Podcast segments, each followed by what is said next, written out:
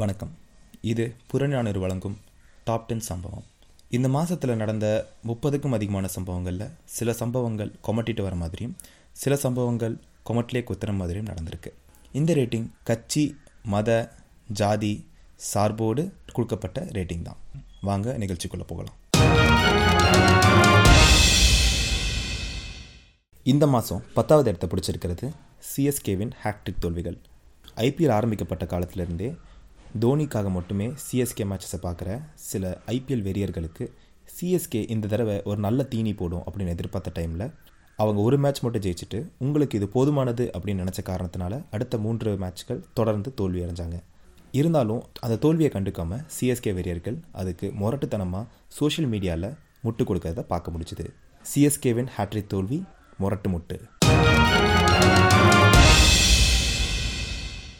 இந்த வாரம் ஒன்பதாவது இடத்த பிடிச்சிருக்கிற சம்பவம் ஓப்பன் ஆகும் ஓடிடி இந்த கொரோனா பீரியடர் காலத்தில் பொருளாதார வீழ்ச்சி வேலைவாய்ப்பின்மை போன்ற சிக்கல்கள் இருந்தாலும் அதை சாக்கா காட்டி கட்டிலேயே படுத்து கிடந்த ஒரு கூட்டத்தோட சொகுசை புரிஞ்சுக்கிட்ட ப்ரொடியூசர்ஸ் சூரரை போற்று காப்பியரான சிங்கம் போன்ற படங்களில் ஓடிடியில் ரிலீஸ் பண்ண முடிவு பண்ணியிருக்காங்க. இதை தெரிஞ்சுக்கிட்ட அந்த கூட்டம் அவங்க நண்பர்கள்கிட்டையும் உறவினர்கள்கிட்டையும் நெட்ஃப்ளிக்ஸ் அமேசான் பிரைம் போன்ற ஓடிடி பிளாட்ஃபார்மோட ஐடி மற்றும் பாஸ்வேர்டை கடன் கேட்டிருக்காங்க. ஓடிடி ஓசிடி எட்டாவது இடத்தை பிடிச்சிருக்கிற சம்பவம் விவசாயிகளின் விரோதி. கார்ப்பரேட் முதலாளிகளான அம்பானியும் அதானியும் என்னதான் பல துறையில் கால் பதிச்சிருந்தாலும் அவர்கள் ப கால் பதிக்க முடியாத ஒரே துறையாக இருந்தது விவசாயம் மட்டும்தான். அந்த வழியை புரிஞ்சுக்கிட்ட மத்திய அரசு அம்பானிக்கும் அதானிக்கும் விவசாயத்தில் ஒரு வாய்ப்பு வழங்குற விதமாக ஒரு மசோதாவை தாக்கல் பண்ணியிருக்காங்க. அந்த மசோதாவை எதிர்த்து இந்தியா முழுவதும் விவசாயிகள் நடத்தின பேரணியை ஏதோ இண்டிபெண்டன்ஸ் டே பரேட் மாதிரி மத்திய அமைச்சர்கள் அவங்க வீட்டிலிருந்தே டிவியில் வழியாக பார்த்துட்டு இருந்தாங்க விவசாயி நாசமாக போய். ஏழாவது இடத்த பிடிச்சிருக்கிற சம்பவம் இரட்டை இலை இரட்டையர்கள். ஓபிஎஸ் இபிஎஸ் எனப்படும் இந்த பிரபலமான இரட்டையர்கள் சமீபத்தில் நடந்த ஒரு பொதுக்குழுவில் சந்தித்து பேசிக்கிட்டாங்க. கடைசியாக அந்த பேச்சுவார்த்தை கொலையடி சண்டையாக மாறியது. அந்த சண்டையில் நான் நாற்பத்தஞ்சு டிகிரி குனிஞ்சேன் நான் அறுபது டிகிரி குனிஞ்சேன்னு அவங்க ரெண்டு பேரும் மாறி மாறி தங்கள் ஆளுமையை வெளிப்படுத்தியது மக்களுக்கு வியப்பளிச்சது. இரட்டையர்கள் இரட்டையர்கள். ஆறாவது இடத்தை பிடிச்சிருக்கிற சம்பவம் ஜனநாயகத்தின் பில்லா. ரெண்டாயிரத்தி பத்தொம்போதில் பாஜக இரண்டாவது முறையாக ஆட்சிக்கு வந்தது டைம்லேருந்து பில்லா ரிலீஸ் பண்ணிருக்கிறத பார்க்க முடிஞ்சுது. கௌரிசங்கர் அன்னபூர்ணா ஸ்ரீ ஆனந்தாஸ் திண்டுக்கல் தலப்பாக்கட்டி பிரியாணி போன்ற பெரிய ஹோட்டல் நிறுவனங்கள் இதை பார்த்து தங்களை விட இந்த வருஷத்தில் அதிக பில்லை தயாரித்தது பாஜக தான் அப்படிங்கிறது பொறாமப்பட ஆரம்பித்தாங்க ஜனநாயகம் கவலைக்கிடம். அஞ்சாவது இடத்த பிடிச்சிருக்கிற சம்பவம் துப்புச்சிக்கு துப்புச்சிக்கு பிக் பாஸ் பத்து நாளில் பப்ளிக் எக்ஸாமை வச்சுக்கிட்டு கிரிக்கெட் விளையாட போன பத்தாம் கிளாஸ் பையன் மாதிரி ஆறு மாதத்தில் தேர்தலை வச்சுக்கிட்டு பிக் பாஸில் இறங்கியிருக்காரு நம்ம கமலஹாசன். அந்த நிகழ்ச்சியில் அவர் பிரச்சாரம் செய்வாரா? பிக் பாஸ் வீட்டோட பிரச்சனைகளுக்கு பஞ்சாயத்து செய்வாராங்கிறது அவருக்கு தான் வெளிச்சம். பிக் பாஸ் எலெக்ஷன் லாஸ் நாலாவது இடத்த பிடிச்சிருக்கிற சம்பவம் சேகர் ரெட்டியின் பணப்பெட்டி. டிமான்டைசேஷன் நடக்கும் பொழுது எல்லாரும் போய் ஏடிஎம் வாசலில் லைனில் நின்று இருந்த டைமில் ரிசர்வ் பேங்க்கே தெரியாமல் கோடிக்கணக்கான பணத்தை புதுநோட்டாக மாற்றி வீட்டில் வச்சு அழகு பார்த்தவர் தான் சேகர் ரெட்டி.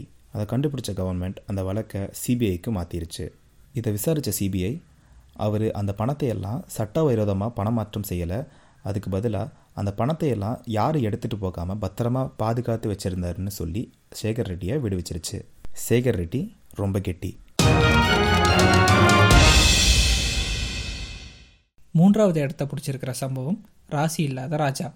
மதசார்பின்மை சாதி ஒழிப்பு சமூக நீதி போன்ற விஷயங்களுக்கு என்றைக்குமே குரல் கொடுக்காம தமிழ்நாட்டில் நடக்கிற எல்லா சம்பவங்களையும் தன்னோட அட்மினை வச்சு சாதிச்சிட்டு இருந்தவர் தான் ஹெச் ராஜா. இந்த சாதனைகளை மதிக்காத பாஜக அவரோட தேசிய செயலாளர் பதவியை பறிச்சிட்டாங்க. சர்மா வேற பதவி வருமா என்ற ஒரு பிரிவினரும் ரக்கிட ரக்கிட ரக்கிடன்னு மற்றொரு பிரிவினரும் தங்களோட உணர்வுகளை வெளிப்படுத்திட்டு இருக்காங்க. பதவி இழந்த அட்மின் பரிதவித்த ராஜா.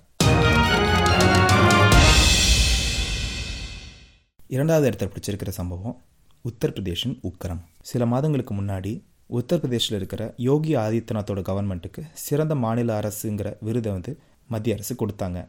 அது எதுக்காக கொடுத்தாங்க? அப்படி அவர் என்ன பண்ணிட்டாரு? அப்படின்னு மக்கள் ரொம்ப குழம்பி போயிருந்தாங்க. சமீபத்தில் ஒரு பத்தொன்பது வயசு இளம் பெண்ணை ரேப் பண்ணி மர்டர் பண்ண கேஸில் அந்த குற்றவாளிகளுக்கும் தண்டனை வாங்கி கொடுக்காம அந்த பொண்ணோட உடல் வந்துட்டு அவங்க அப்பா அம்மா கைக்கு போகாம அரசு மரியாதையோடு அடக்கம் செஞ்சதன் மூலமா அந்த விருதுக்கு அவர் எந்த அளவுக்கு தகுதியானவங்கிறத மறுபடியும் ஒரு முறை நிரூபிச்சிருக்கிறாரு யோகி ஆதித்யநாத். உத்தரப்பிரதேஷ் உருப்படாது.